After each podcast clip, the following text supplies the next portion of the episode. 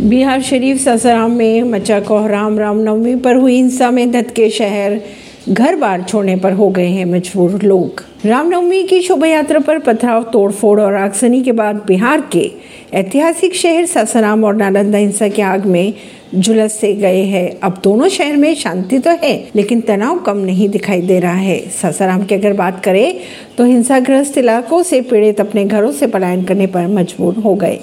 नालंदा भी सुलग उठा। नालंदा के अगर हालात की बात करें तो हालात और भी बिगड़ते नज़र आ रहे हैं। पथराव के साथ फायरिंग भी हुई। पाँच लोगों को गोली भी लगी थी इस हादसे में। अब दोनों शहरों में शांति बरकरार है। अगर बिगड़ते हालातों की बात करें तो नालंदा में सबसे ज़्यादा बिगड़ते हुए हालात दिखाई दे रहे हैं। रामनवमी शोभा यात्रा के दौरान दो गुट आपस में भिड़ गए थे। दोनों ओर से पहले पत्थर चले, फिर गोलियाँ चलने लगी। पाँच लोगों को गोली भी लगी। देखते ही देखते बेकाबू भीड़ ने आगजनी शुरू कर दी। कई गाड़ियाँ धू कर कर चलने लगी। कुछ देर तक ऐसा ही कोराम मचते रहा। शहर में न पुलिस और न ही प्रशासन। जब तक पुलिस जागी, तब शहर बदरंग हो चुका था सड़कें जंग के मैदान में तब्दील हो चुकी थी। ऐसी ही खबरों को जानने के लिए जुड़े रहिए जनता सरिश्ता पॉडकास्ट से। प्रवेश दिल्ली से